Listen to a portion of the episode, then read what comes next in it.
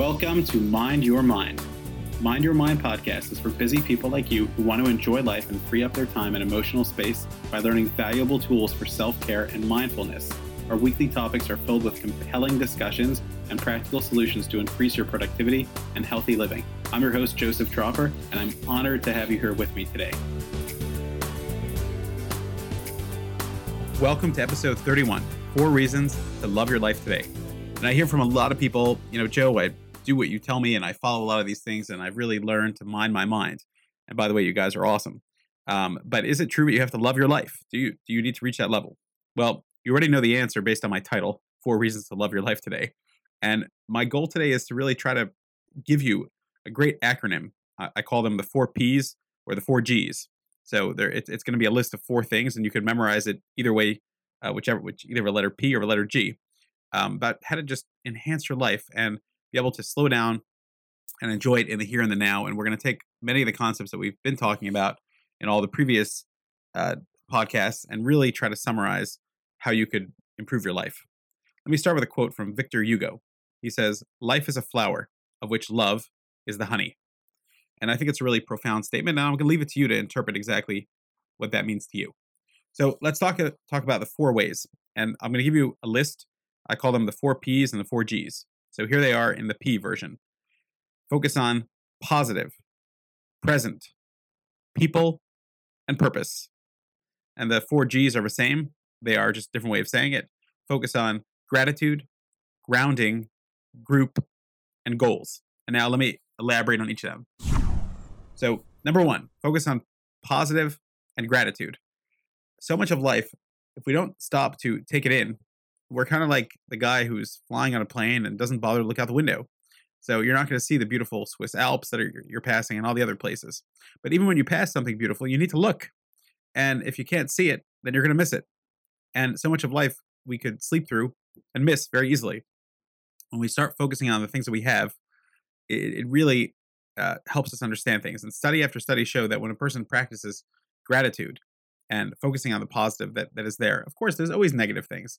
And our brain is wired to focus on some negative things so that we can fix the problems. And for example, when you walk into a room and you notice that one cushion on the couch is out of order, well, your brain is trained to do that for two reasons. One, because uh, in the primitive times when you were outside and something was out of order, it usually meant that a predator, either an animal or another human being, was lurking and ready to hurt you. So you had to be prepared to see that distance and to be able to notice that difference that stands out, that tells you something's wrong.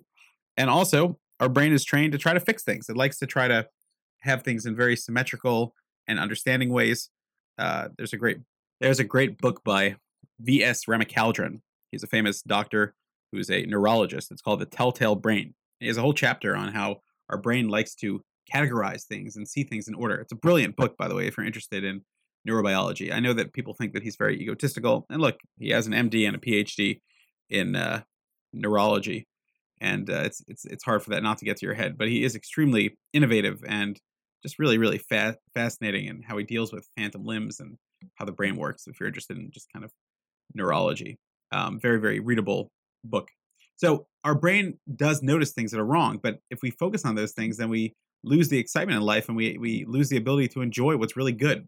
So by focusing on the positive, this will greatly enhance your life. By focusing on gratitude, things that you're uh, thankful for, it will put you in a more positive state. Just try it.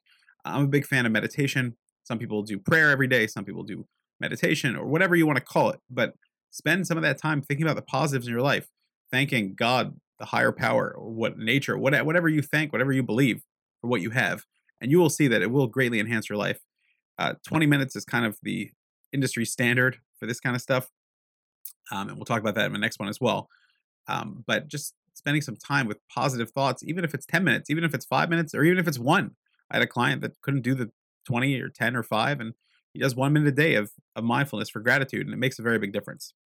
Number two, focus on the present, or for, if you're going with the G's, grounding yourself. Okay.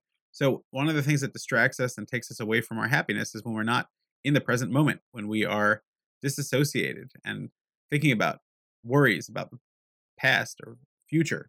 We're not in the present. And the word present means gift, and it also means the here and the now. And the greatest gift you could give yourself is to bring yourself into the here and the now. And mindfulness doesn't mean anything more deeper than what it is. It's just focusing on what you're doing, being present in what you're doing, noticing your breathing, noticing your body, noticing your sensations.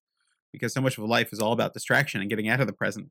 And we will start to love and enjoy our life in such powerful ways if we could just ground ourselves and bring ourselves into the present. It ties into the gratitude and the positive thinking, but it just allows us to ground ourselves and be in the moment and to experience life, because otherwise it just passes us by.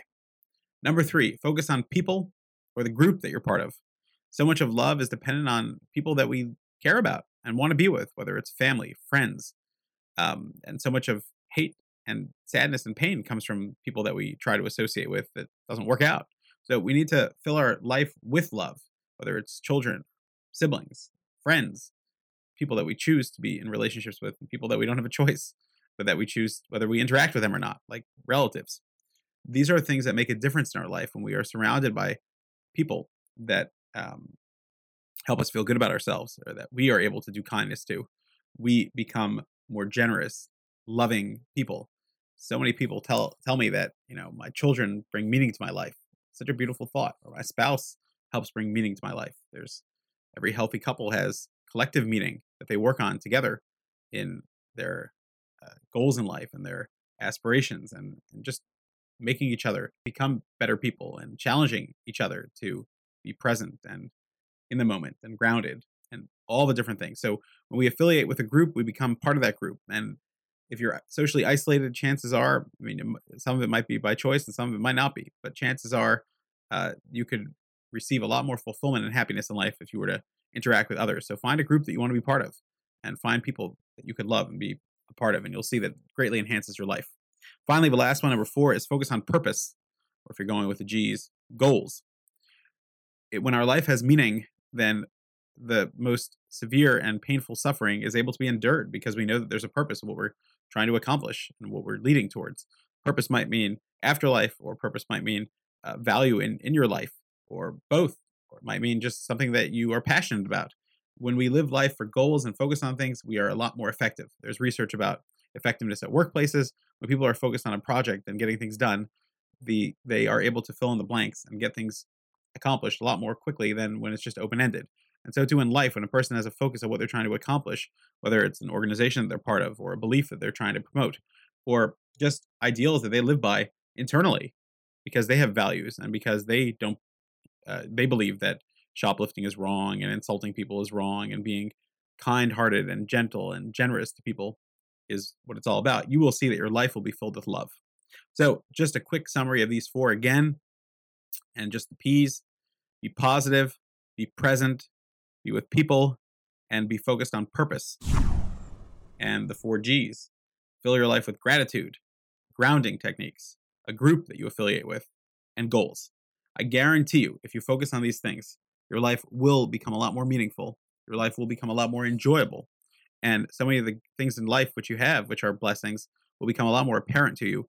And this will be the greatest way that you can learn to mind your mind. Thanks for joining us. Don't forget to mind your mind. For more practical ideas and to make sure you never miss an episode, visit us at mind your mind online dot com.